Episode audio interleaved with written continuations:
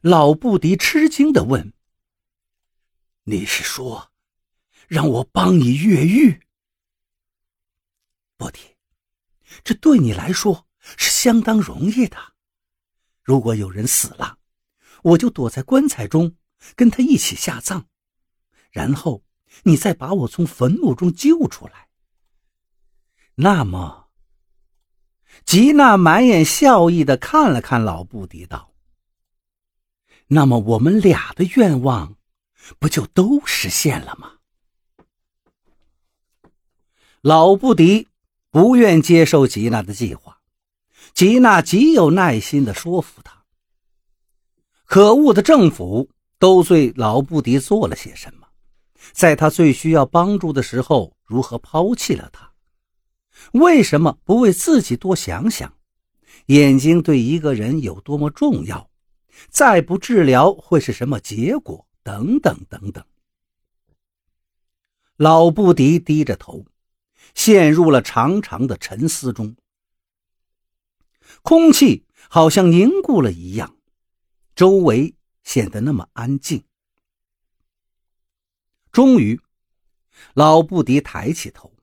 嘴唇微微的动了动。好吧，我同意了。吉娜兴奋的抓住老布迪的胳膊，甜言蜜语般的许诺着：“布迪，请你相信，我们是好朋友。只要我出去了，一定会给你一大笔钱，治好你的眼睛。”说完，他偷偷的把那封信。塞到了自己的口袋中。随后的几天里，吉娜和老布迪一起制定了周密的计划。他让老布迪给他弄了一把万能钥匙，还要他在做棺材时留出一个能让自己呼吸的小孔。他特别提醒老布迪，关键是要及时的把我从坟墓中救出来。一切准备好了之后，吉娜就盼望着那午夜十二点的钟声快点响起，快点有人死去。但是死人这种事并不是说有就有的。就这样，又过了两个月，老布迪遭受了上次的打击之后，眼睛好像越来越不好了，同时也变得消沉了。而吉娜则更加的焦躁不安。终于，在一个夜里，吉娜听到了十二点的钟声响起，她兴奋的像小鹿一样跳了起来。但是，她还是很快的使自己镇定下来。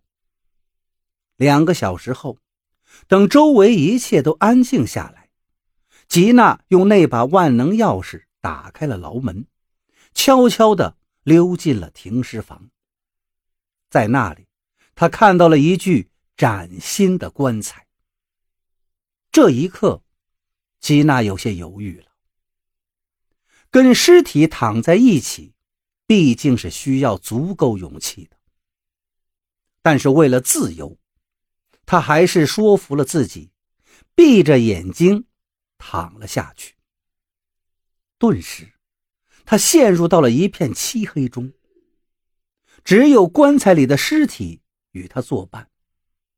他感到自己身下发出的丝丝凉气正在渐渐包围了自己。天蒙蒙亮的时候，有人走进来，打开了停尸房门。吉娜马上警觉了，凭着感觉，他知道棺材被人抬了起来，并且在慢慢的升高。接着又被放了下来，随后耳畔就响起了汽车马达的轰鸣声。没过多久，灵车应该是开到了墓地，在那里已经有人挖好了坟墓。又过了一会儿，这个盛放了两个人的棺材被缓缓的下葬了。到了此刻，吉娜的心才完全放松了。他听到了铁铲拍打泥土、触动到棺材的沙沙声，还有树枝上乌鸦的鸣叫。这时，他又听到了上面人的说话声音。哎，这个人怎么突然也死了？连个亲人都没有，真是可怜呐。是啊，世界上可怜的人太多了。说到可怜人，躺在棺材里的吉娜心想：老布迪也算一个可怜人吧。他的眼睛也许以后就要瞎了。我哪有什么财产呢？一切都是骗他的。等我金蝉脱壳之后，谁去管他的死活？他只是我利用的工具罢了。我快自由了。吉娜为自己能想出这样一个绝妙的主意而高兴。想着想着，慢慢的，吉娜在等待老布迪的救援当中睡着了。不知道过了多久，吉娜突然被惊醒了。棺材中的氧气渐渐稀薄了，她的呼吸有点艰难。该死，这老东西怎么还没来？吉娜开始诅咒起来，她强打精神，想听听外面有没有脚步声，但是周围的一切都那么安静。时间就这么慢慢的过去了，老布迪的脚步声还是没有响起。吉娜使尽全力呼吸着那点仅剩的空气，她的意识已经慢慢模糊，冰冷的空气。也渐渐渗透到了他的身体里。他从口袋里掏出一个打火机，想暖和一下。可就在他打着火的那一刹那，微弱的火光照亮了狭小的空间。吉娜清楚地看到了自己身下那具尸体的脸，那不是别人，就是那个等着他拿钱治疗眼病的。老不敌。